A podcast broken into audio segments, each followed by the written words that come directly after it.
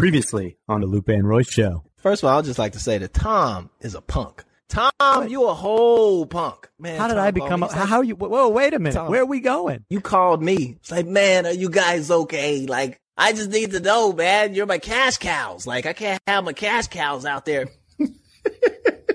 Well, I mean, murdering each other in the streets. I, I need you alive. I haven't found a way to profit off of your death yet, so I need y'all to keep it together. But as it, are we still gonna be able to do the show? You was, you was acting real scared. You know, the crazy thing is nobody called me. um, I called you three times.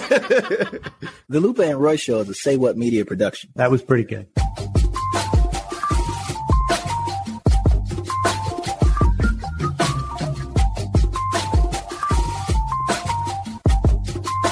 Yo, what up, y'all? It's Lupe Fiasco, and I am not running from the feds like Tom, who's reporting live from an undisclosed location in the middle of nowhere. This is Royce the Five Nine, and um, I'm not in witness protection program in a witness protection program either. What about you, Tom? This is Tom Frank. I am in witness protection uh, this particular week, so I am. Uh, I'm recording live from the beach here, folks. Don't be don't be jealous. I think you're jealous. I'm, Yeah, I'm I'm down here at the beach having fun on the sand. In the Black sun. ass beach that you in. Yeah, that's sun. Look at that sun, girls. What you got back there, We got it all. We got it all. Tom, Tom, show us your fingertips. You've been burning them. Trying to keep one step ahead, fellas. One step ahead. Listen, I cannot wait until I'm testifying at your trial, boy. You are going Oh, to thanks. jail for the rest of your life. Just want to let you know that. I can't wait to look your sons and daughters in the face. Just tell them to kiss their father goodbye so they go visit you at the most maximum security prison they can find. I can't wait till they get you. Stop trying to be like me, man. I went, hey, you got the same shirt I got on. You can't do that. No, it's, it's on a different kind That's of me right though. there. That's me right there. You've been working out. You're you're getting ready.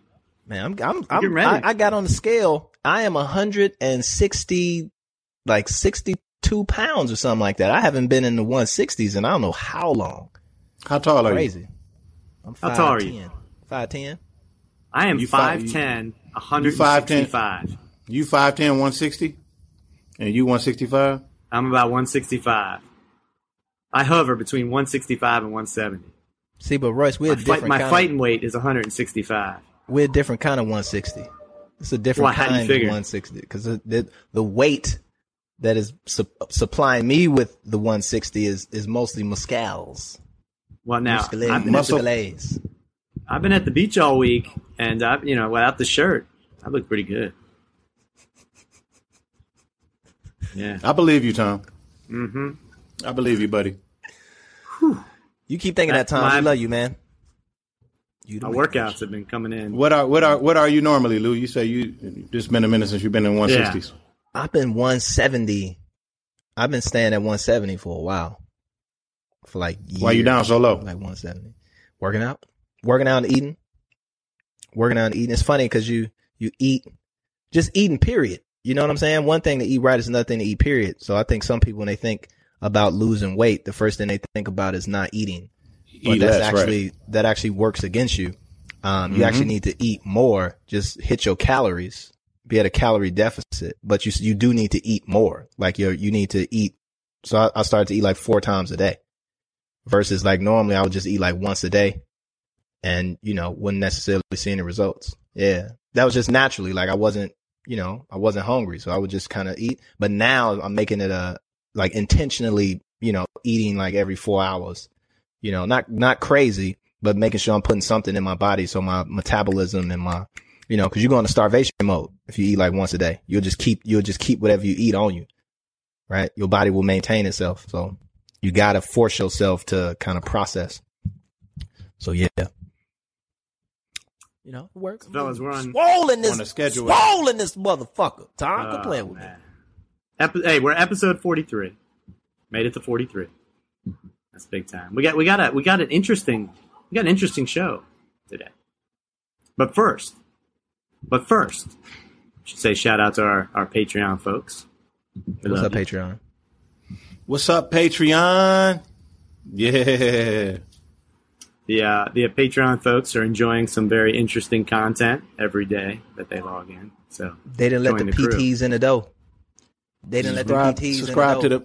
the subscribe to the to the Patronions. They didn't let the PTs in the dough. PTs. PTs.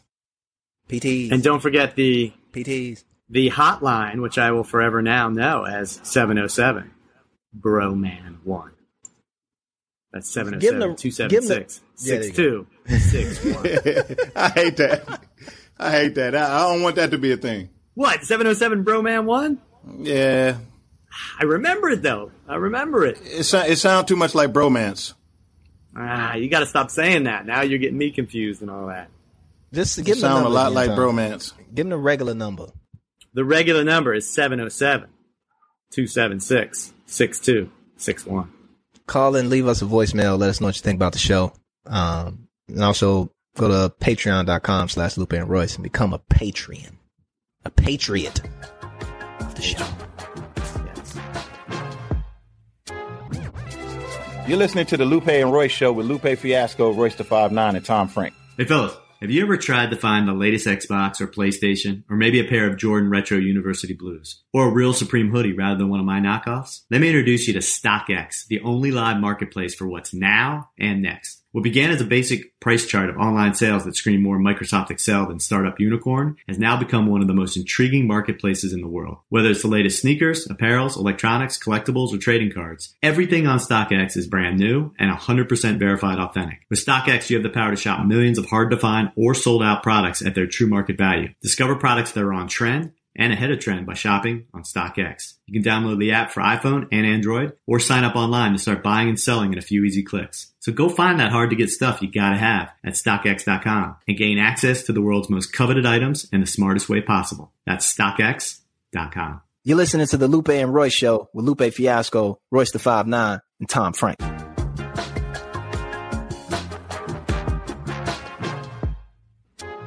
So we got an interesting guest on this week, guys. You were uh, you were all talking about bowling. No, you Many, were talking many, about many. bowling. No, no, no. You we were were, talking all about bowling. talking about bowling You many, many were weeks talking ago. about bowling and your fake bowling career. And and uh, one of our guys on Patreon reached out to me and said, "I have the perfect guest on for you guys to make sure you get on the show, and he can educate you on exactly the fine details of the sport of bowling." So now, now, I- I now, now, watch this, Tom. I know, I know that you and Royce don't be believing in my expertise in certain areas. I'm not saying I am well versed, but I am aware deeply.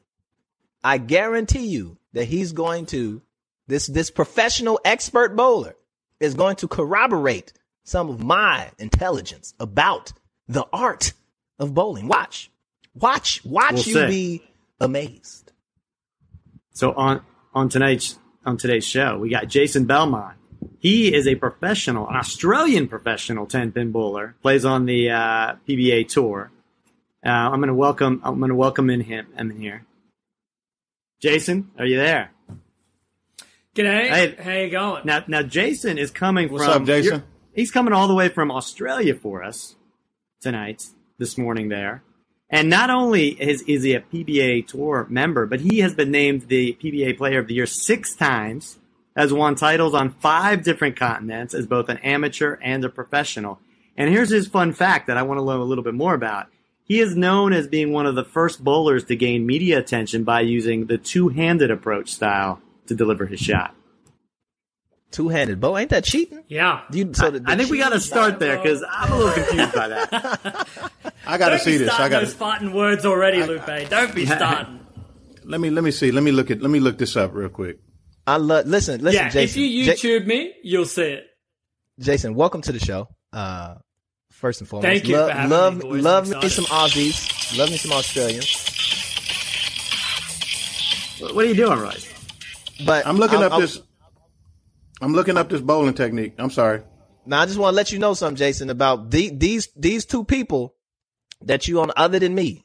They don't appreciate underhanded things, and when I say underhanded things, I don't mean like sneaky things. Like they don't appreciate that underhanded is the way to go in sports. So when I mention that if you shot free throws underhanded, You know what I'm saying? Like with both hands, like an underhanded free throw. I hear you. would- like Rick would be a free- right? Yeah, they didn't want that. They they make fun of that. So so just know that in the back of Tom and Royce's mind, when you mentioned that you have an underhanded bowling technique, that they was snickering and making fun of you. I just want to let you. I don't know even that. throw.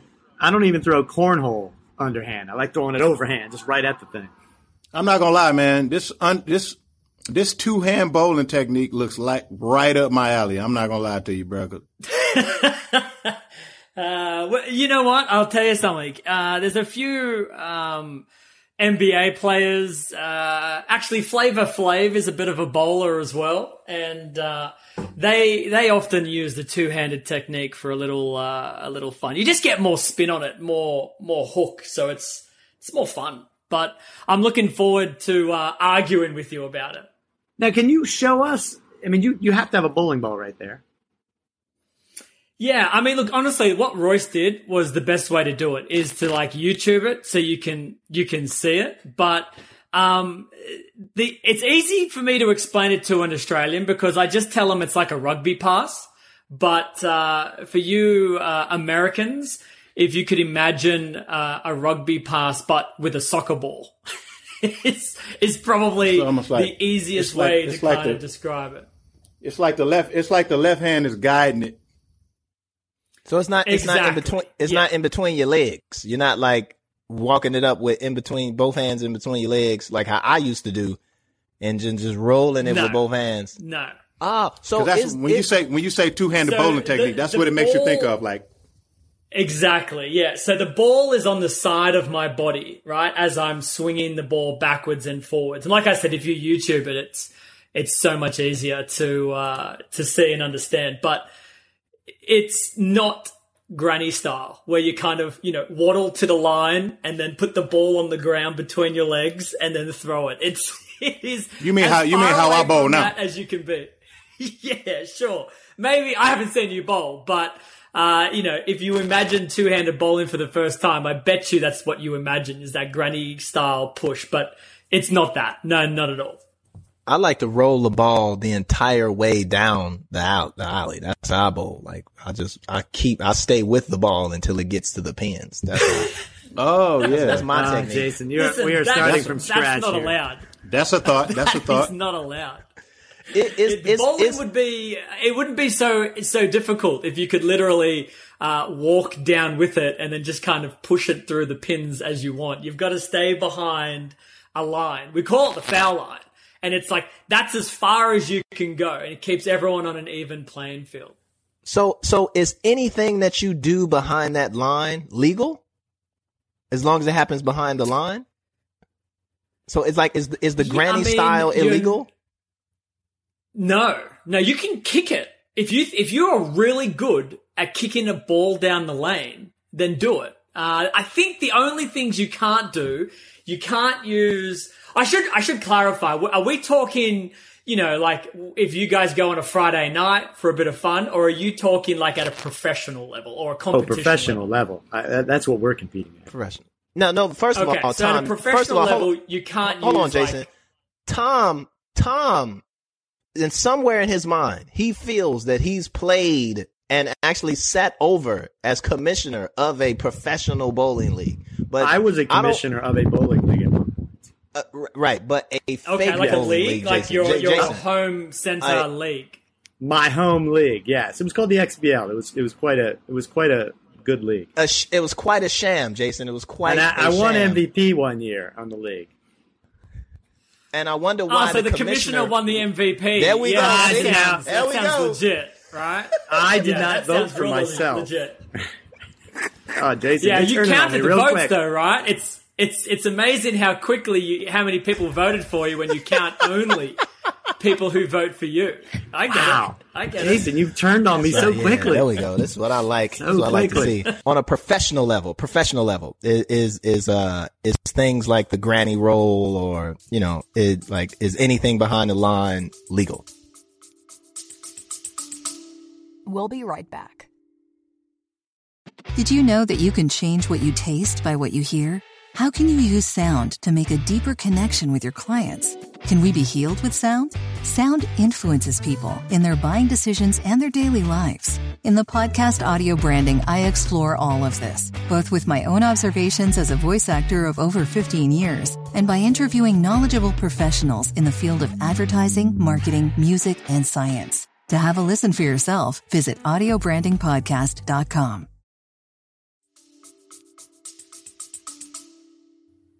Yeah. So the only thing you can't do, uh, well, there's lots of things you can't do, but you can't use like robots, mechanical devices. You can't use a ramp. You can't use, you know, bumpers and stuff like that, obviously. But in terms of the delivery of the ball, if you as a human being hold the ball as long as you stay behind the line and then let go of it on your own, you can do it any way you want. Now, in saying that, there are obviously going to be better ways and worse ways, right? Like if you were to shoot a basketball from uh, your knees, you can do that, but it's not going to reward you with so many points. So would granny style. You could do it that way. And unless you were incredible at it, which is difficult to do because it's hard to generate the speed and the, and the power and the spin, um, you tend to not lean towards coaching that method just because it's it's so difficult to actually get strikes. Where the way that a professional bowler, whether it's traditional or the way that I do it, uh, you know, it's fundamentally sounder to create more strikes. But there's no there's no proven way right now that is that is better or worse. It's just everyone has their their own thing that that works for them. They get as good as they can at it, and obviously at a professional level, the guys are, you know, we're hitting the size of a dime at you know 50 feet, you know, repetitively across a span of a six-hour session of, of competitive bowling. So we're really, really accurate.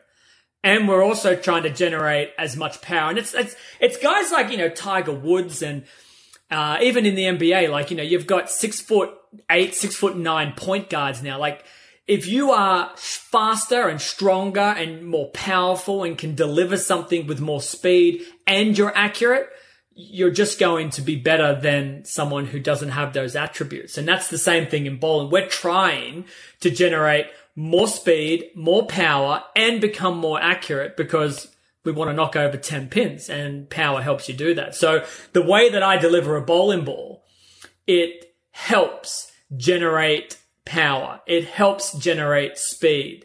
And if you can funnel that in with accuracy, then you've kind of got a recipe on, on how to strike more than everyone else. Royce, this is supposed to be a serious conversation about serious details about bowling, man. This is serious. Anyway. Um, Fred It was Flintstone was the weighing first. heavily on his mind. Look, before he even asked the question, I could see his his brain just like ticking over. I got to ask this Mm-hmm. question. This is keeping me up at night. Now he knows the Yeah. answer. Look at him, so much more relaxed. but that, but He's that's a Now I can closing sleep. You know, question. have a good That's a- conversation. Now I now I can a- sleep. That's a closing question. That's a that's a question you asked after you got through the big heavy stuff, and you ask you ask a question like that at the end to kind of soften things up, and you don't just come off the top of the dome with that one. I will edit in Um, post, Lupe. We'll just cut it out and put Off it. the top of the off the top of the dome with a popular poem. Hey, um, so Jason, do you have a quick history since we're talking about Fred Flintstone being the first bowler? And normally, folks who are in a craft like myself and Royce, that we we're we have a responsibility to have somewhat of a knowledge of the history of our craft and our art. Um, what is kind of like a, a quick synopsis history of kind of like bowling? Um, All right, where it's a good question, from. Lupe. Thank Yeah. you for for actually asking a serious question on this interview. I appreciate it. Um, so, okay, here is the history of bowling, and in a nutshell, it's one of the oldest games invented. There are um, Egyptian tombstones and, co- and coffins, and within their burial areas of actual uh, 10 pins and, and a ball as if it were that particular person's favorite game that they wanted to be buried with. So we're talking, you know, a few thousand years ago. And much like Fred Flintstone, they used just a, a smoothened rock and some rock shaped pins and they were much smaller than what we see today. But that's the very first sign of the game of bowling, um, which is, yeah, like I said, thousands of years ago. Now, uh, there's a bit of a gap between the Egyptians and the modern day, and it was filled with again just different versions of bowling. It wasn't the same, but it would be three pins or five pins, but they all had these pins and balls throughout the ages. Moving into like the 20th century, in the 19th century, we see more of the, the game that we see today, right? We see the shape of the pin, uh, the larger bowling ball, but again, still no holes in the bowling ball, just uh, a round um, ball of, uh, depending what it was made of. But then in the early 1900s, uh, the United States Bowling Congress, uh, which wasn't called that back then, I'm not entirely sure what it was called back then, but they decided, no, we want to actually formalize this game and, and make some proper rules. So we had a standardizing size of pins. We had a, the height and weight of a bowling ball and the size of a bowling ball was standardized. And then at the time, you could only use two fingers. You could put your thumb in it and then another finger. Fast forward some more years and then we get proper lanes, right? Where now it's not just a, dirt track. We're talking about wood lanes. They built it out of uh, a really well, back in the day, it was like a really uh, solid oak wood, and they created the distance of the lane, and you had gutters now, so you could get zero by not just rolling it away from the pins, but you also had to, you know, be accurate to a degree. Uh, then we started putting oil on top of the lane to protect the lane.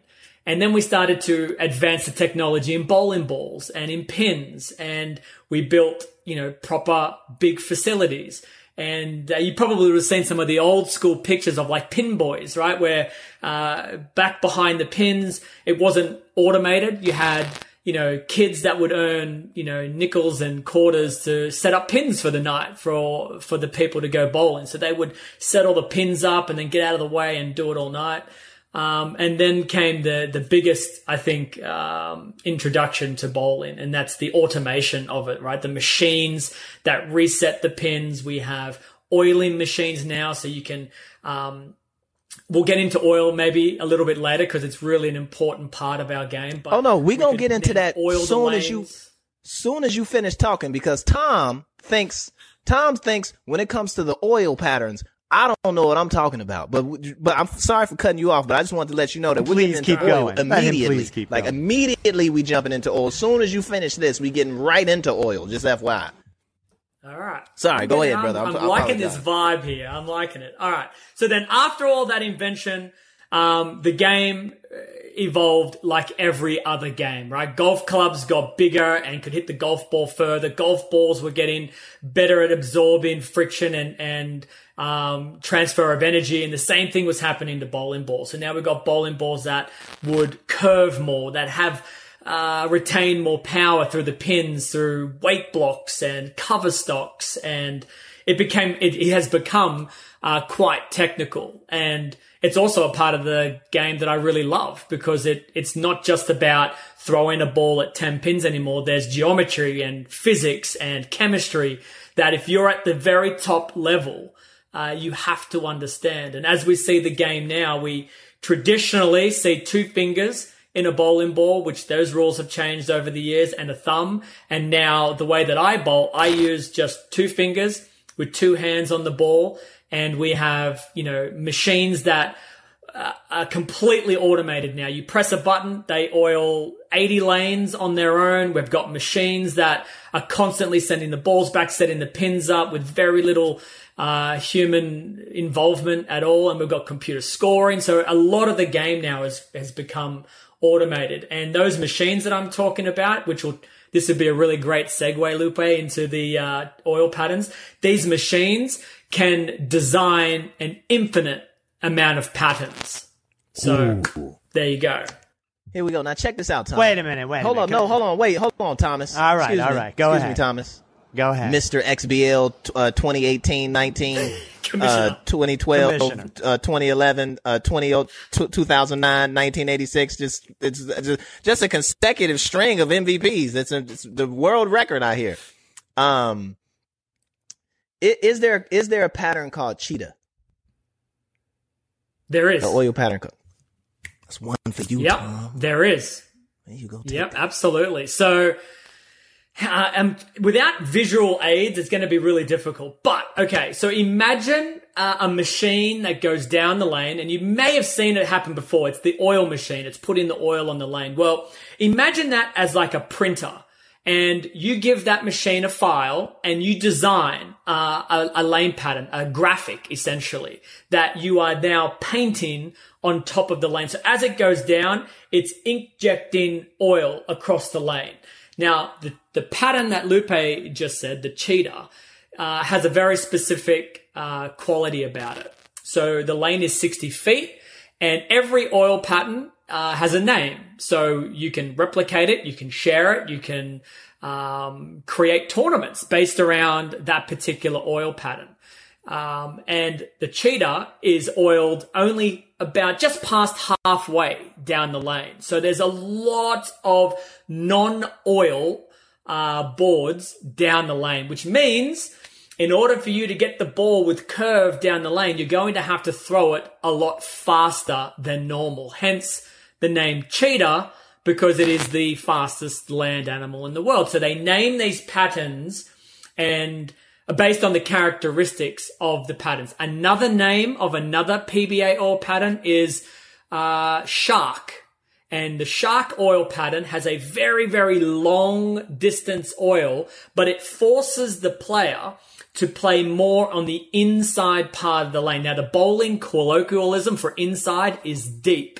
If you want to play deep on the lane, that's where you would play. Now, a shark swims deep in the ocean. So that was the connection between the, the shark and the oil. And there's, there is a, a massive amount. We've got chameleon, and that's because the oil is constantly changing. The, the way that they, um, transfer the oil onto the lane, it's with a very light volume. And every time someone rolls a ball down the lane, the oil is changing like a chameleon. So there's a lot of different names, a lot of ways that you can oil an oil pattern. And essentially the easiest way to understand it is you oil an oil pattern in terms of the level of difficulty. You can have it super easy or you can have it super hard. And that's by the displacement of oil on the lane. So that's in a nutshell why oil is important and it's also invisible, which makes why I think bowling is one of the hardest games in the world because our actual playing environment isn't just the lane, it's the oil on top and it's invisible. And we change the pattern. We create a level of difficulty of an environment we can't see. So it's really, really tricky to, uh, to make adjustments. Who's, who chooses that?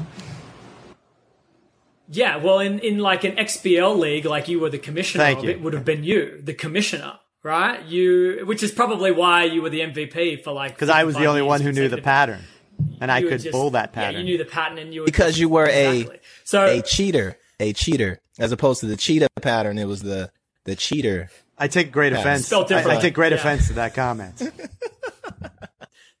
So on the PBA tour, we have a lane maintenance. Um, uh, I, I don't know his his actual title. If it's like the the head of the lane maintenance um, and, and lane um, development, oil pattern development. But there is a, a team of people with a guy at the top who designs the oil patterns, and then on a given week, he will be the one to select certain patterns. And and you would select those based on a few different variables. So if you go to a really, really old bowling center, hypothetically, to run a PBA tour event, well, the, the lanes would be super old. So you would want to match an oil pattern that would still benefit the players. So it's, it's no different than golf, right? Like if, if the, the fairways are just disastrous and terrible, you would want to fix that part of the course before the PGA Tour came through. And the same thing would be said for bowling. You wouldn't want to put down a cheetah oil pattern on a very, very old bowling center because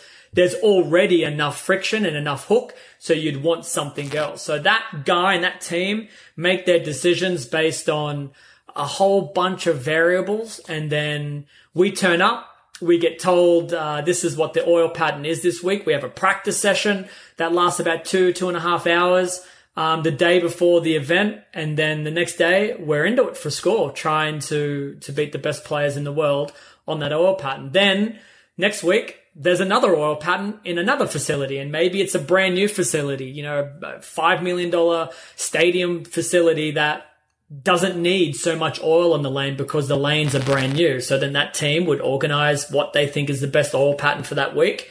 And we get told the day before and then away we go again.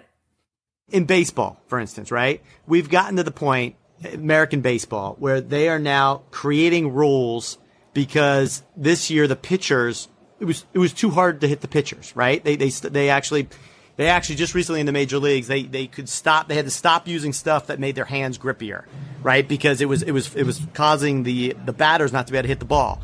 Are you getting to the point in this sport where there's technology has went so far that it's it's almost making it I'm not going to say easier, but let's say there's more 300 point games than there ever's been. I'm not sure if that's right or not. Is it getting to the point where technology is almost helping you so much that it's less about the individual skill of the bowler?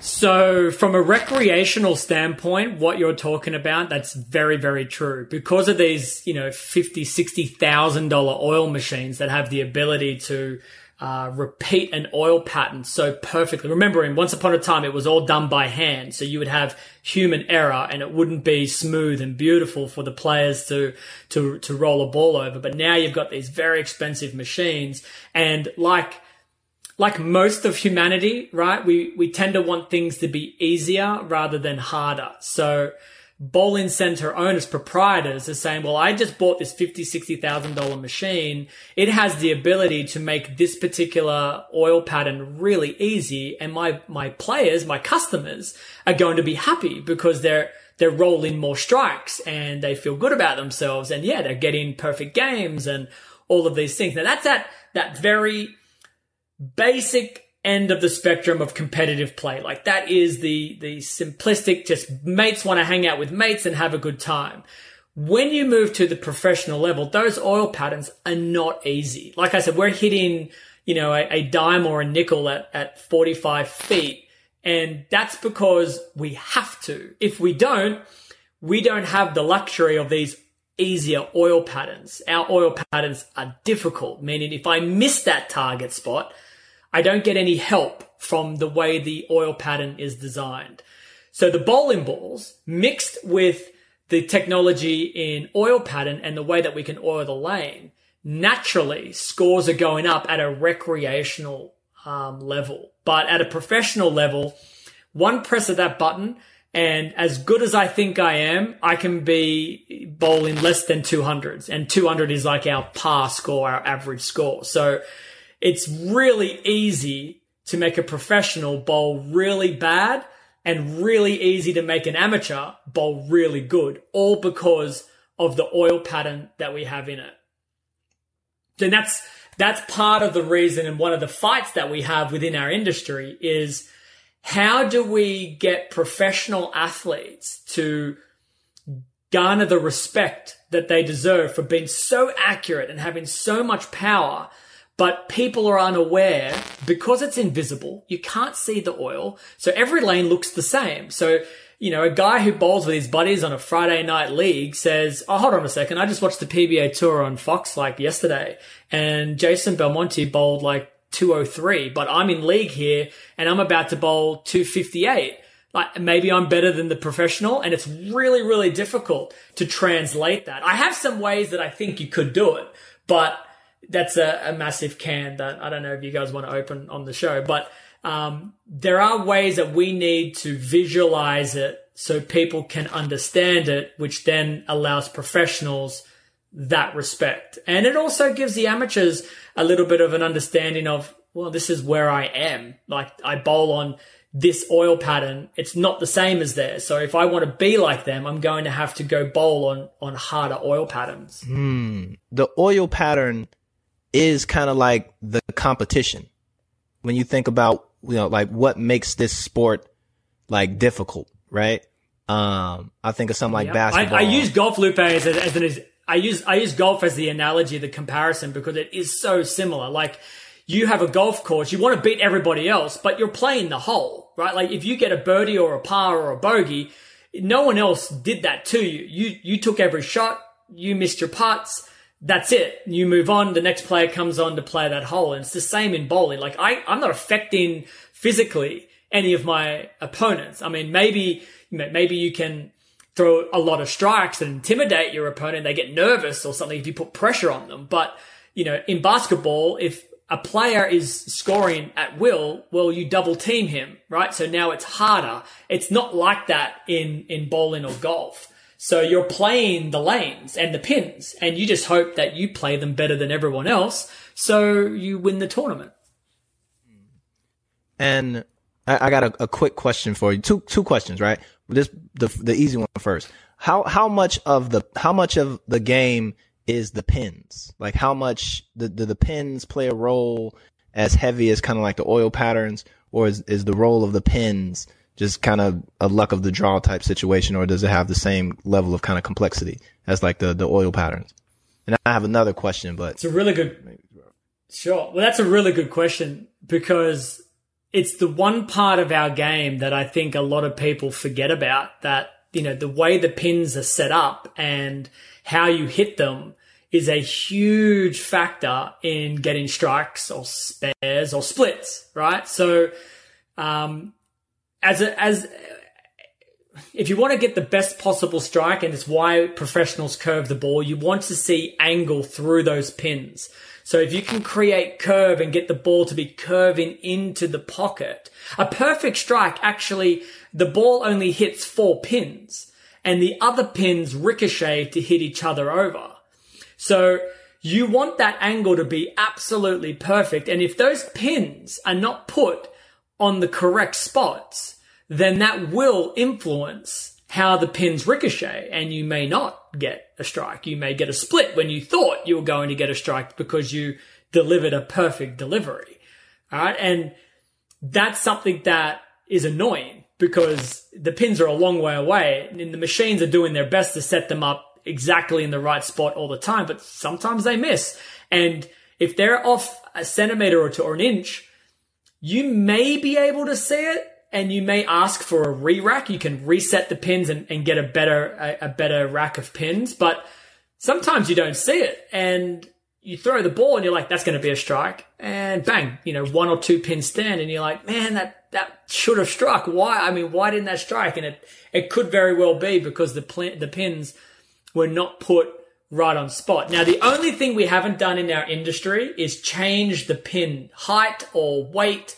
So if you want to make the game even harder, then you would make the pins heavier because right now they, they bounce around a little bit. They fly around. And if you want to really make it hard, well, you would just double the weight of the pins. And all of a sudden now those pins just kind of go, just fall over softly where now they fly around a little bit. And that's one of the advantages that I have with the way that I bowl. I generate so much power. I can send those pins flying off the walls and ricocheting and bouncing around. And, you know, the ball hasn't done its job completely. There's usually a pin or two flying around that has a chance to hit the other pin that hasn't fallen mm. over yet. I, I hear that the XBL was, uh, was, uh, gluing pins. they were using super glue, gorilla glue in some of their games. I think anytime no, I didn't get a strike. For, for what? Anytime I didn't get a strike, I'm now blaming it on the the, the pin wasn't perfectly to glue to glue to glue the pins to glue the pins in place. Yeah, that's what the XBL I heard. That's the rumor on the on the streets. I don't know if it's it's, it's you know it's not corroborated, you know, but that's bad rumor, bad rumor, bad rumor. so what I took away what I took away from all of this narrative about bowling is that I just need the right oil pattern to look like a superstar. Yeah. That's what you're yes, saying? Yes, that's that's about right. Yeah, we can design you. We can. We will design. I I can talk to the PBA. Right, we'll have a a Lupe, uh, a Royce, and a Tom oil pattern. Right, Whoa. based on the way that you guys bowl. We can design. We'll name them after you. All right, obviously, and uh, depending on your form, we'll say right. This is how we think we can get you uh, the most optimum oil pattern for your game. And then you know what you could do? You guys could challenge each other uh, on that oil pattern and, you know, take the crown off. I would love it. Designed for, you know? I can't wait. Oh, this is going to be great. And to make things fair, based off the history of the XBL commissioner and, and the sketchiness and the shadiness of it, I can come in and kind of like reside over it all and make sure that it's legit. And that way, you guys will feel feel like it's a fair fair contest. No problem. Man, I would love that. That'd be fantastic. Have an oil pattern named after us. That'd be fantastic. Yeah, we'll give get me you the- all hooked up. I'll make sure. Give me the you get easiest the one. Best bowling balls. Yeah, you get the easiest one. It'll be like walking down there, Royce, and using your feet. That's I how play- easy we'll make it. All right. I play I play NBA And- I play NBA 2K on rookie Now wait with a a minute. creative player. Now wait a minute. We've talked about the pins. We've talked about the oil. We've talked about now. How about the ball? Like We the, talked the about the balls a little bit. no, but I'm talking about like a little bit. the weight of the ball. Like now, does every professional bowler use? Do they max out on the weight, or is that a variable that you that you put a lot of No. thought into? All right, so I'm gonna this this is where it can get really complicated, right? So I'm gonna really simplify this and try and be quick. Okay, so a bowling ball uh, is pretty amazing, and what you don't see on the inside is decades of R and D and testing and chemistry and physics, and it's no different. And I, again, I hate using, I'm sorry to use golf as the example, but it's no different than a golf ball. Okay. We see the outside of a golf ball. You get one from 30 years ago and from today. They look the same. You know, maybe they've got some fancy dots on the outside of it, a little bit changed, but on the inside, there's so much that has changed. And the same thing applies in bowling. So im- imagine, uh, if you could visually cut the ball in half. Okay. It splits into two. Inside the ball, you would see what's called a weight block. And that weight block has a design, and there is an infinite uh, amount of designs that you can do to a, a weight block. And that weight block will have heavier portions to it, lighter portions. It may even have odd shapes to it. And the idea is as it rolls, the ball will want to lean towards the heavier side of the ball. So as it's rolling and flipping, it'll want to pull towards that heavier side. So you can create these bowling balls that are designed to go very, very straight. And then that weight block kind of kicks in and then it creates a lot of angle. You can have them where it's more of a controlled, smoother roll. So that weight block kind of gets into its roll a little sooner. So it blends the shape out, becomes more controllable. And on those oil patterns that we've been talking about, every bowling ball is used like a club in golf. If I'm 300 yards out, I'm not using a putter. I'm using a driver, right? Or if in bowling, if I want the ball to go straight, I'm using ball A and not ball B because ball B is designed to hook a lot and I don't want it to hook right now. I want a ball that goes straighter. So we have on tour, I travel with anywhere between 20 and 30 something bowling balls. And each of those bowling balls is designed for a specific purpose. And then to make things even more complicated, but I think it's important to know the outside of the bowling ball is also a chemistry mixture, uh, which creates another reason to use a specific ball. One outside of the bowling ball could be shiny, so it'll go straighter. It might have more tackiness to it, so it creates more, more skid flip, more skid angle. There could be one that's really dull and it's designed to hook a lot. So all of my bowling balls have different weight blocks. They have different cover stocks and all of them fit for a certain or a specific pattern or a specific part of the lane that I'm trying to play. Sometimes they'll blend over. So this ball might be really good for the cheetah and also the shark. It just may happen to be that way, but we have to look at our equipment, look at our bag and say, right, this is the ball that I'm going to use and this is how much curve I'm going to give it and this is how fast I'm going to throw it. Because if any of those variables change, I no longer get a strike. I get a split. And sometimes you use the wrong ball, just like you do a club.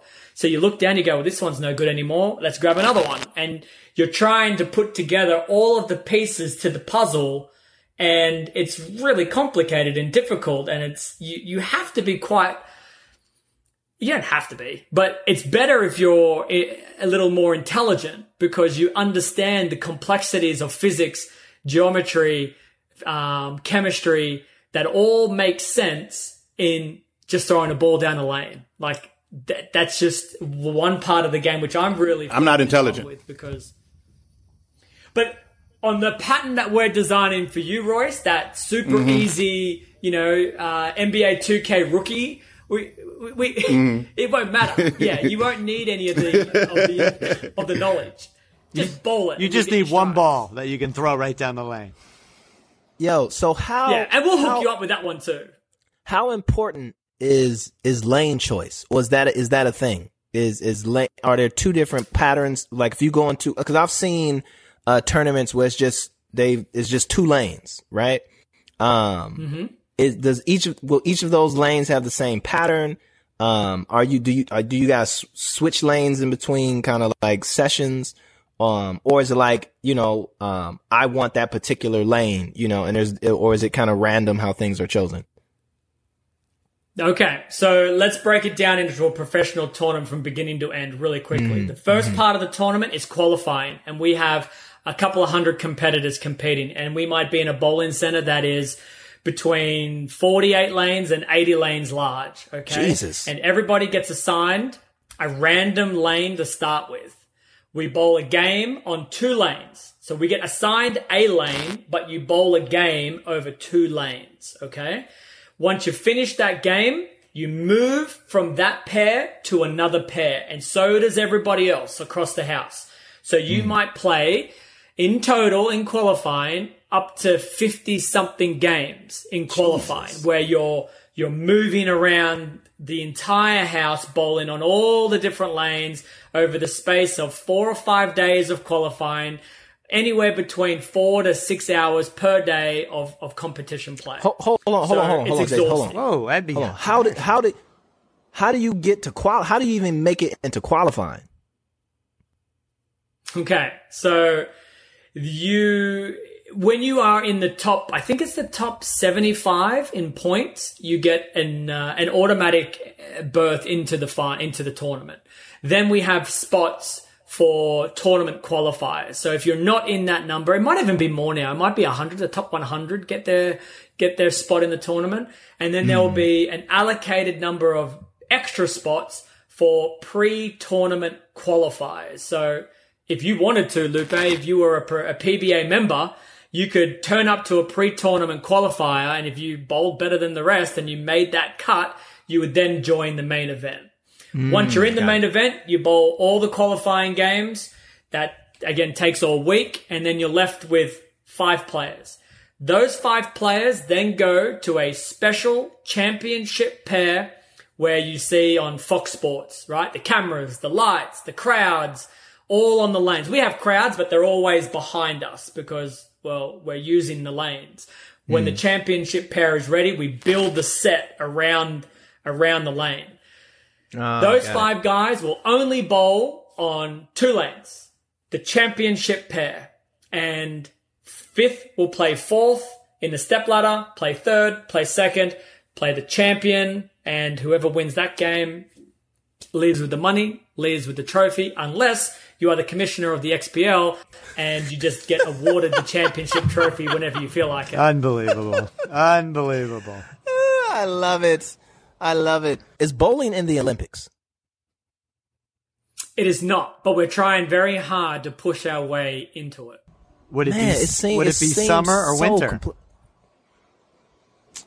Here you go. That's a good question. I Didn't think bowling- we're didn't for bowling- either, didn't bowling used to be- or. Didn't it used to be in the Olympics? A long, long time ago, it was in one Olympics as a demonstration sport, I believe.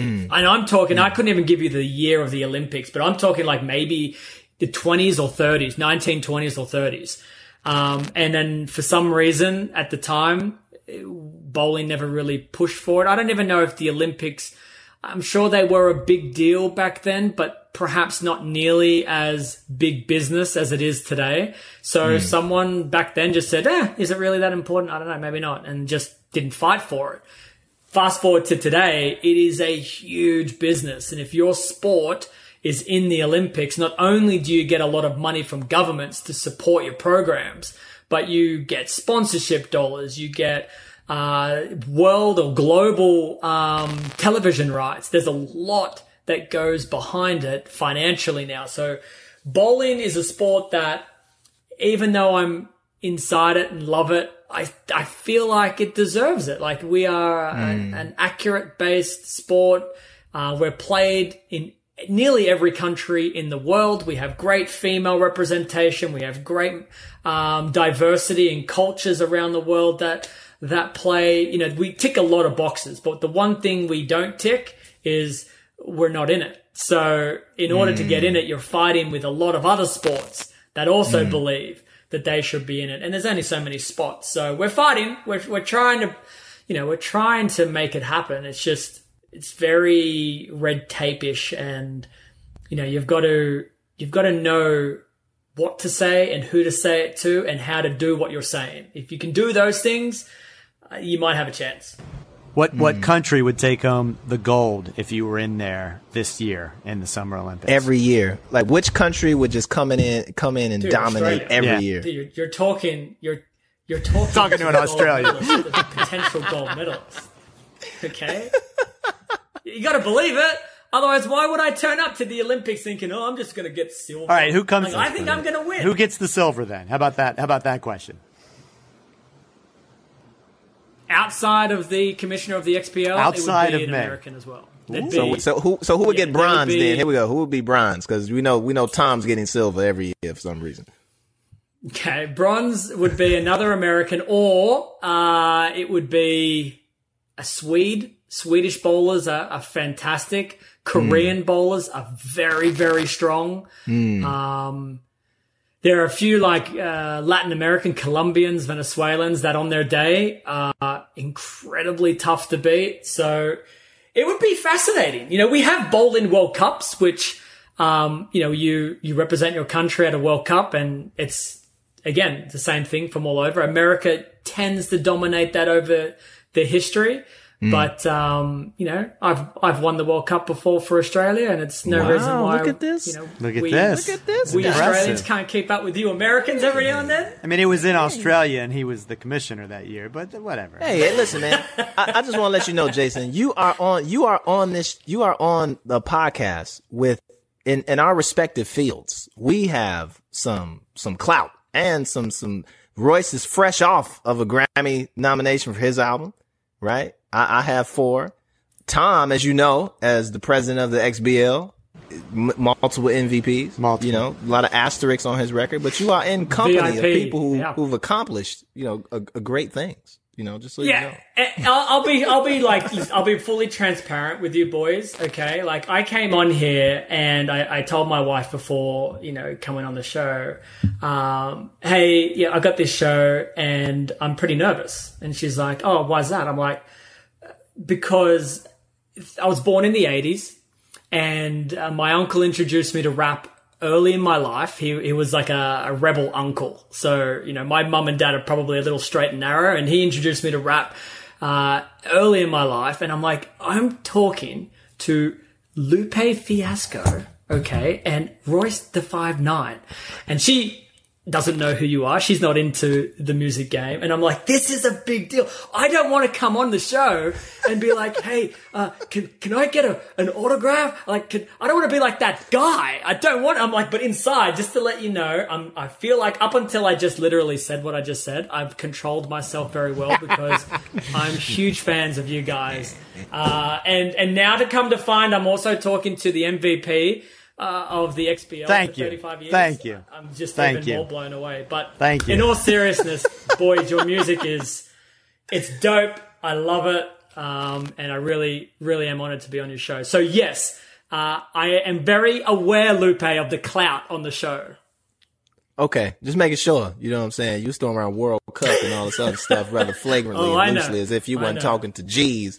I, I have a the, the second question I had for you way back then, um, earlier was I know like people who are you know you you you're they're super intelligent if their sport happens to be super intelligent, right? Like you could you could you your sport is so precise, so analytical um when you're when you're in the midst that I'm sure that you have a, a, level of intelligence above and beyond the average kind of Joe Schmo.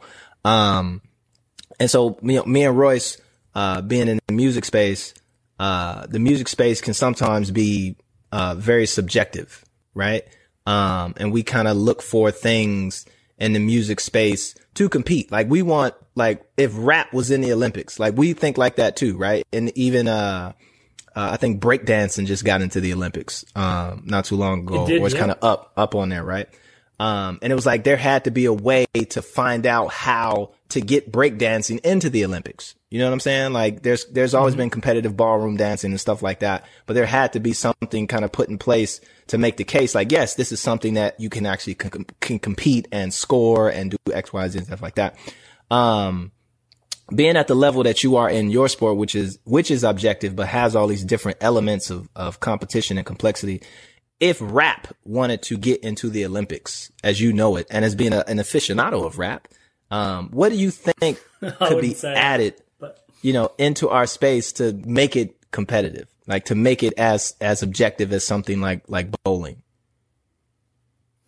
I know it's a wild question, That's but a you know, really throw it out there. no. That's that's a really good question, and off the top of my head, you know, it, it would be difficult to answer. But and I, I I am only thinking this because you've literally just said it to me, and I've had what all of fifteen seconds, and I'm trying to to buy some more time by saying this, by thinking in the background a little more about what else I could say. love this but guy. Love you him. could I like him. Like him. okay? You could potentially, if you were to try to get rap into the Olympics, have a set criteria of things that you need to do in a certain verse or lyrically um, written. Perhaps it's I, for again, there might be uh, not just best sound, but there might be the fastest rapper gold medal, right? So who can lyrically say more words, have a set phrase that all the rappers in the world have. You get a time limit and you have to say as many within the beat as you can, and the fastest wins the gold. That could be one hmm. uh, hmm. way to do it. If you wanted to hmm. do it purely as a subjective sound, like diving is, right? You have judges. You have three judges, five judges, and they all give their scores on what they thought was the best dive, and they take the lowest and the highest out. So they're no longer a part of it, and then they average out the middle scores. You could get, if you weren't competing yourselves, right? You would have proper, um, you know, professional rappers that know rap from every aspect. And you could have people come in, create a beat, rap to it. They get their set time. It would be like a battle, essentially, a battle against everyone else. And you have judges that say, wow, that, that beat hit harder than everyone else's beat. And the judges say whatever they score and you would get you would get the winner. You know, in in a battle as it is now, one on one, the crowd determines that. And if you have if you have enough people in the crowd that are on your side, you could swing a vote, right? Like you could hmm. you could clearly be a loser in a battle, but the crowd says we don't like that guy, so he's not going to win. But at that level, you would have to make sure that your judges were like legit, they were in this for the right reasons, and you'd get your, you know, you get your rappers from all over the world competing for the US, Australia, you know, parts of Europe. There's some underground people, I'm sure, that would come out if there was like, you know, a way to get global recognition really quickly. There's not much easier ways than get global recognition in your space than winning the gold medal at the Olympics in your sport. So hmm. if there was one for rap, you could do that. But the problem that you guys have in America is who would you get to represent USA? I mean, like, you're talking about the goats of, of rap and up and Well, I'm not. I- I'm the only Oh. God, here we I'm, go. I'm the only Here lyricist. I'm the only lyricist in America who spits oil patterns. so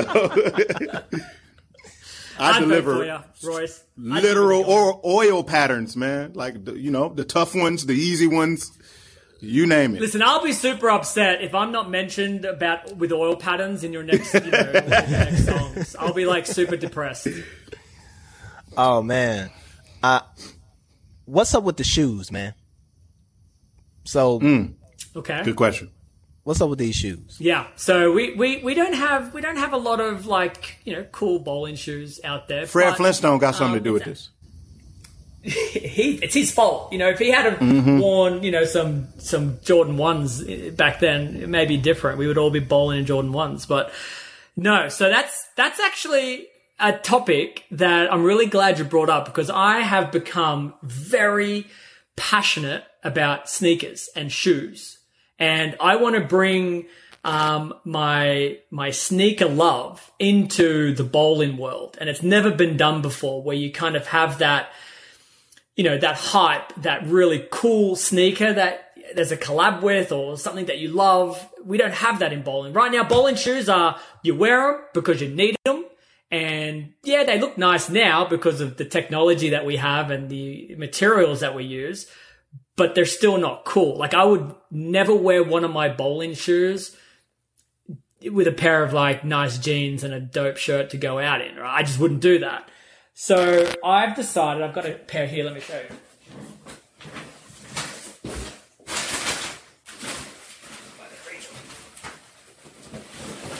Alright, so the first thing is this is a standard kind of looking bowling shoe, alright? And I've um, got these ones in gold, which is kind of dope. So this is a standard bowling That shoe. is really nice. It's nice, but it but it's a bowling shoe, right? And you wouldn't wear this out. Like mm, you could design a gold shoe, but this is You can wear- you can wear- you can wear it to an award show. Listen, Royce Royce will wear that wear out. that. Royce will wear that out. perhaps? Royce would, def- I will Royce wear would it- definitely I would- wear that. Then you've got some like I would wear it to the BET Awards. for, for best oil pattern. Yeah. Uh, Now, now Jason, got Jason, Let's see that those, one. customs. Those are some Detroit looking Yeah. shoes. I just, I just really, really quickly. No. Those are some. No. That No. listen, that was a silver shoe, Royce, with a red bottom. That is a Don't talk. that's Don't talk about. shoe. I'm just saying. Don't talk about the city that gave y'all shoes. I'm- we gave I'm y'all not, shoes. I, I'm not getting in the middle of your of your city battles. Here. I'm staying well away from that. So, Jay- my love of sneakers, okay, Yeah. I want to bring that into bowling, and like I collect sneakers now, and I've got I got I got too many um, for my wife's liking, but not enough for my own liking. And I'm actually in the middle of like designing some some dope sneaker type of bowling shoes. So, you know, when you want to wear a shoe that looks like, uh, you know, obviously we, we can't copy a Jordan 1, but if you want a, a high top bowling shoe with, you know, kind of that athletic material, that's what I want to bring to the game. So I'm already in conversations with all of my sponsors to start developing that type of shoe and try and bring that culture into bowling because, That's you know, right now we have people out there that are, um, you know, like I, I, it's it gets a little expensive when you're trying to customize your shoes, right? So you buy them off like StockX, or if you're lucky enough to hit them manually, or if you've got a couple of plugs, fantastic. And then you send them to someone and you say, "Hey, can you put my my bowling slide on the bottom of these shoes?" And then mm. you're starting to pay resale values for these shoes, especially if they're hype. Then you're customizing them, dude. It's expensive, and you know, I'm I, I feel like I can afford the shoes that I buy, and even I'm starting to go like I can't keep doing this. So what what's a way that I can do this where you know if there is like a 12 or 13 year old kid that just wants to wear dope shoes because he's into sneakers, but he can't afford to buy and customize his sneakers. Like why can't I give that to him and, and make it really affordable and give him great quality shoes, and then I would wear them too. Like you know so anyway, that's the next level in my kind of entrepreneurial side of my career is, is Wow. bringing out these products That's great. that I'm passionate about, that I love, and you know that make bowling cooler. Listen, I'm a ten and a half US, so don't don't forget You got ten and a half US. I want all the colors, man, all the colors. locked in there. Yeah, but when you're bowling, you got to wear you got to wear a 13 and a half when you're bowling. Why is that? That's just the rule. I don't oh, know. I don't know why that's the rule. You got to wear a way bigger shoe than what you would normally wear. It seems like. See, uh, going back to the Olympics, I think we should have Royce come up with all the rules. It would be like the most awesome bowling event. It would be like bowling in the Olympics, hosted by Royce da Five Nine with his rules. And if You guys we don't aren't- get you guys into the aren't with it. Olympics, Y'all aren't, y'all aren't don't get into the Olympics with that, yeah. Y'all aren't worthy because y'all don't appreciate y'all don't appreciate my dumb rules, man. So y'all not y'all not worthy. How how spe- The how fact special that you call them dumb, that, that makes them even better. How how uh how specialized is the bowling shoe? Is it as specialized as to, to the to the craft to the to the task of of, of rolling a bowling ball? Um, does it have the same level Oh, of dude. attention as the as the ball and, and, and stuff like that? so much, so much, right? So your footwork, I guess in any sport, right? Your footwork is critical in everything mm. that you do. If you're slipping and sliding and sticking when you shouldn't be, you're just not going to be able to do your craft well at all, right? And bowling is exactly the same. So you think about how many bowling centers there are in the world, and then you think about the approach where you where you walk and where you bowl the delivery. That's called the approach there are sticky approaches, there are slippery approaches, there are new approaches, there are old approaches, there are synthetic uh, kind of plastic made approaches, and then you have like traditional wood approaches, and they all have characteristics that are different. So, like, I don't know if you can see it, but on the bottom here, this is all Velcro. This is a Velcro thing, and I have the ability to. I wonder if my other shoe has it, because it's kind of interesting.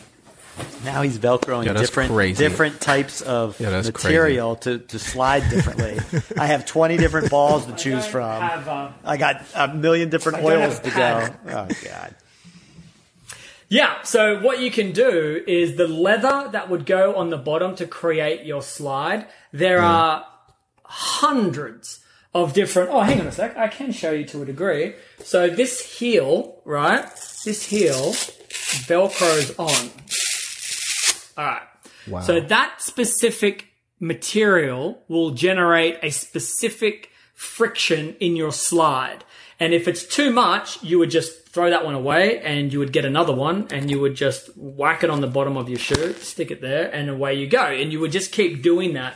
And there are different numbered, you know, like from one to I think 12 in terms of tackiness and slide on the front part. And then there's I think one through eight for the heel. So you're essentially mixing and matching to give you that perfect slide.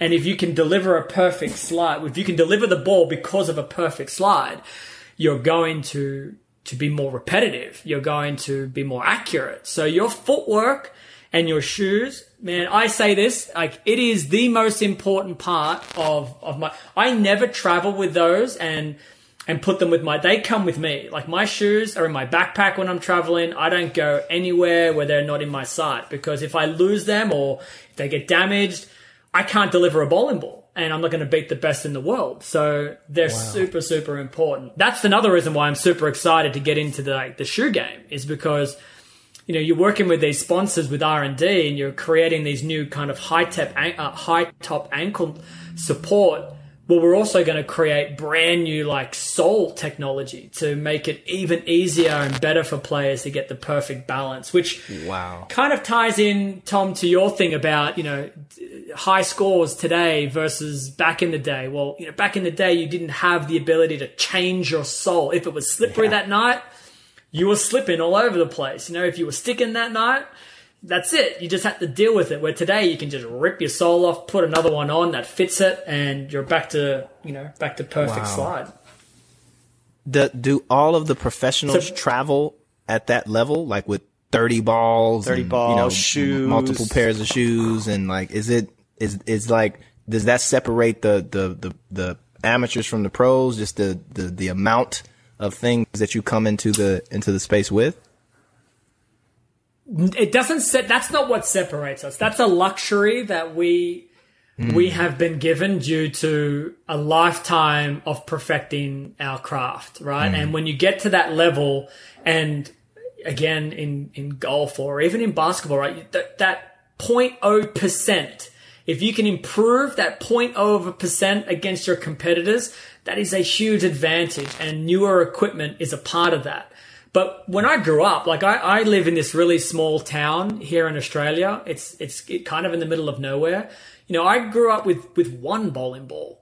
And if I mm-hmm. wanted that bowling ball to hook more, I had to make it hook more. If I wanted it to be less curved down the lane, I had to throw it straighter and I had to create all of these releases and and and do it myself. But the one benefit of that is when you get to a professional level, you can incorporate all of these skills that you've developed through your career and then you match that with like an unlimited resource in equipment, you become very difficult to beat. But that's not just me, right? That's that's everyone at that level on tour has that access and resource to the ability. So when I go to a bowling tournament, there's a huge semi trailer uh, that follows the PBA tour, and inside that is just bowling balls everywhere. And if I'm bowling a tournament and I tell my tour rep, I say, "Hey, I think we need a bowling ball that that hooks, you know, one or two feet less." Then we go to the truck, we get it, we re-drill it, and I have access to it. So those 20 or 30 bowling balls, actually, the truth is it's an unlimited amount. I, I can just keep going until, until I stop. And you don't get that luxury, uh, as an amateur. But when you're in that space against other amateurs, everyone's on that same plane. For when you come to the PBA tour, you know, I shouldn't say every PBA player has access and resources to that because I think there is a hierarchy. You know, like does LeBron get treated the same in the Lakers locker room as like Kyle Kuzma does? Probably not, right? But if you are Kyle Kuzma and you needed something, you could get it. But LeBron probably wouldn't even have to ask for it. And that's mm, one of the real luxuries that I'm so fortunate to have. My tour reps spoil me. They really look after me. They are mm. always making sure I've got all of my equipment ready to go. You know, they travel with me and they, they take a lot of that burden off my shoulders. Where the rookies coming in are still trying to earn their stripes, you know, they're still, you know, they're still drilling the balls themselves and, and needing favors here or there, you know, and I don't, I don't have to worry about that. I'm really lucky. What what is the PBA season? From, from what what is the length of time? How many tournaments do you play in th- th- for, for one season? Like when does it start? When's it end? So we kick off in January usually, and then we finish anywhere between the end of May to the beginning of June. Okay. And then we have a summer tour. So another little mini tour will pick up again through the uh, beginning of July through to uh, August. And then we have a bit of a break from usually from September through to November, December. There are like these very sporadic made for TV spectacles. You know, sometimes we do like the Chris Paul Invitational. Um, he does like a, a charity event with his CP3 Foundation. So we'll do these kind of like, yeah, gimmicky, fun entertainment that aren't really PBA competitiveness events, but we'll do them throughout the year sporadically. And come January, we kick it all off again for the next season. Which sucks. I'll tell you why. I'll tell you why it sucks. Because your winter and my winter are opposite. So I'm in my winter right now. Okay. So it's freezing cold and you guys enjoying summer. But when it's my summer, when I get to enjoy the beautiful sunshine, no, I get sent to Detroit in January and I've got to go and bowl in Milwaukee in February and I never get to see the bloody sun and I'm getting tired of it. I, I want to see the sun I felt occasionally. I felt I felt you guys' sun before. It's a different kind of sun. it's it's Yeah, hot Detroit- down De- here. De- yeah. Detroit doesn't yeah, we've have got the that. sun. We've got that hole in the ozone layer. Yes, exactly. It's dangerous. You gotta you gotta you gotta be careful. Almost it, it almost burnt a hole in me one time I was out there. In Detroit, Detroit Like, doesn't damn. have Yeah, 45 minutes doesn't in the have Aussie sun. sun in the middle of summer. eh, You know, as Sunburn. no matter Straight up what sunburn. Mm-hmm. skin complexion you have, it just roasts you. It just. ro- I have like an olive, olive color skin, and when I'm in the states, I don't really wear too much sun cream, and and you know, I Mm-hmm. don't really wear a hat a whole lot, and I'm fine. But here. In 45 minutes, I look like a lobster. I'm just and it's bad. It's really, really bad. So the entire PBA is in the United States, though. Most all the tournaments, or are they international? You bet. We have some partnerships with the JPBA, the Japanese League, and the Korean League. Um, and there have been a few in the Middle East, in Saudi Arabia, UAE, Kuwait, which have partnered with the PBA. But I wouldn't say they are on the tour. They are uh, they are bonuses that are outside the main tour, but you can go and travel to these events. Um, Thailand has had a few events. Australia had an event a few years ago but yeah, I wouldn't I wouldn't classify them on tour. They're just a part of the tour. What's the uh what's what's the money? What are we talking about on the money side for the just for the the tournament itself? I understand sponsorships are probably like all whatever they they give you, right? But what's like the straight up money like on the tour?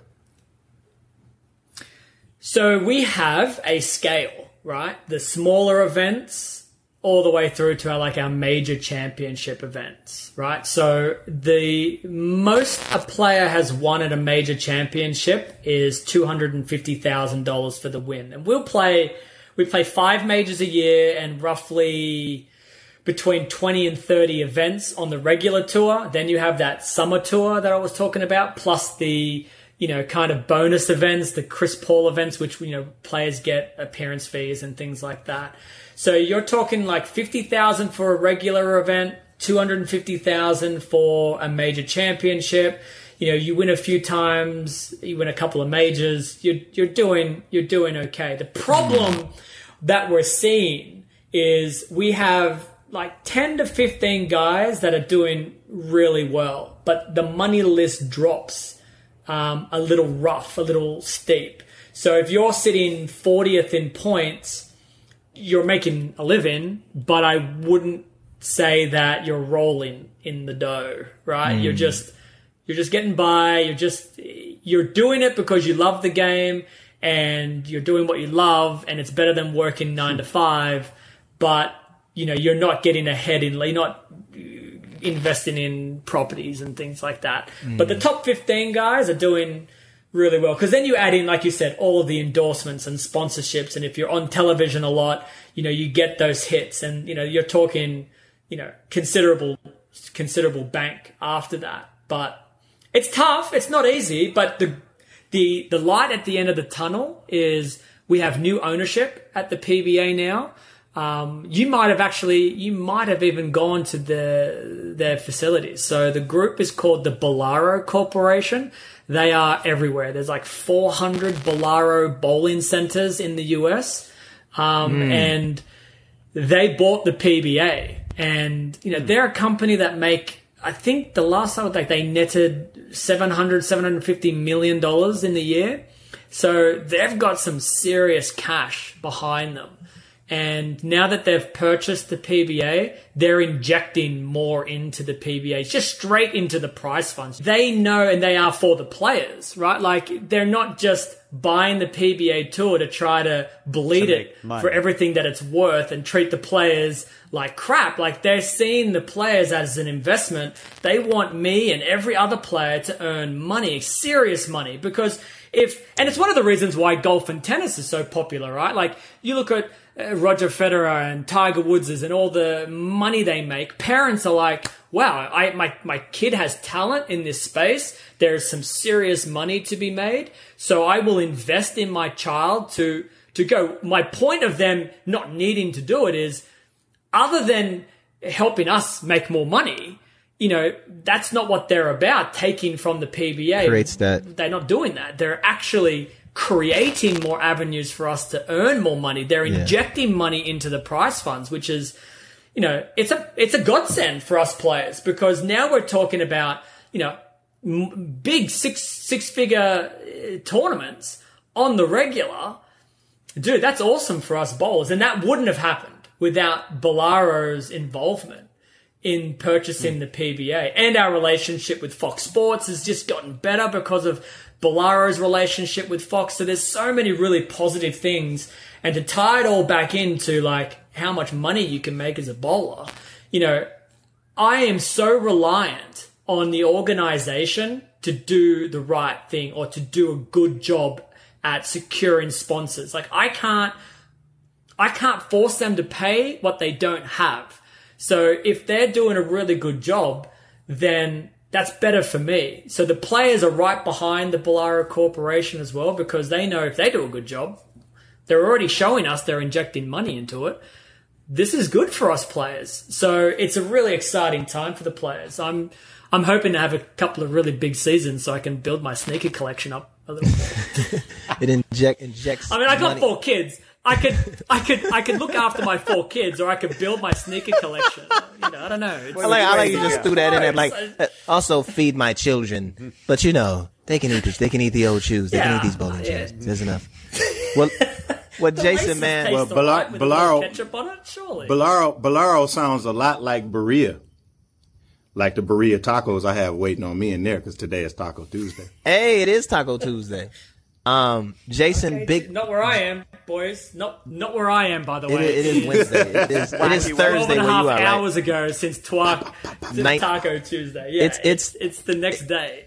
It's April seventeenth, nineteen fifty eight in Australia. For people who want to know how the time change works when you go to that part of the world. And Um, it's very it's very hot in the middle of winter.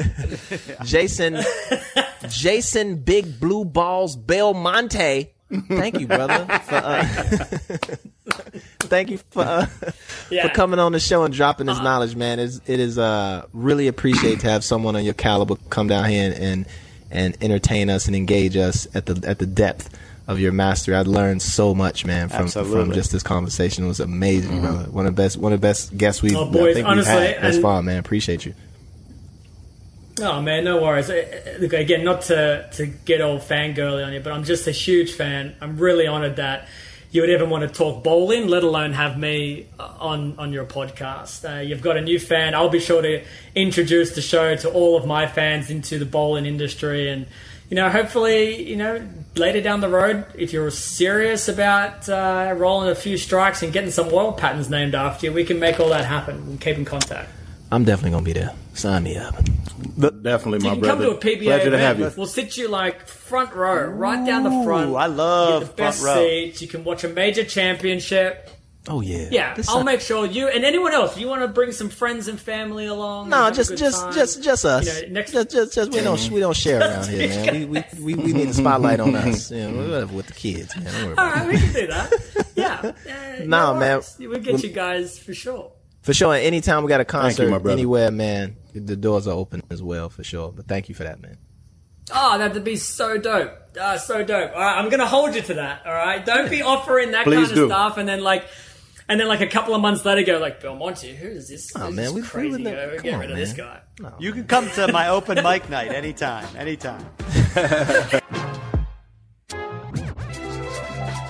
You're listening to the Lupe and Royce Show with Lupe Fiasco, Royce da Five Nine, and Tom Frank. The Lupe and Royce Show is a production of Say What Media. Have you thought about hosting your own podcast but don't know where to start? Working with Say What Media is like having your own personal producer, editor, audio engineer, and distributor all in one place. From equipment recommendations to engineering and distribution, Say What Media handles the boring details so you can focus on saying interesting stuff. Get started at saywhat.media. You're listening to the Lupe and Roy Show with Lupe Fiasco, Royce da Five Nine, and Tom Frank.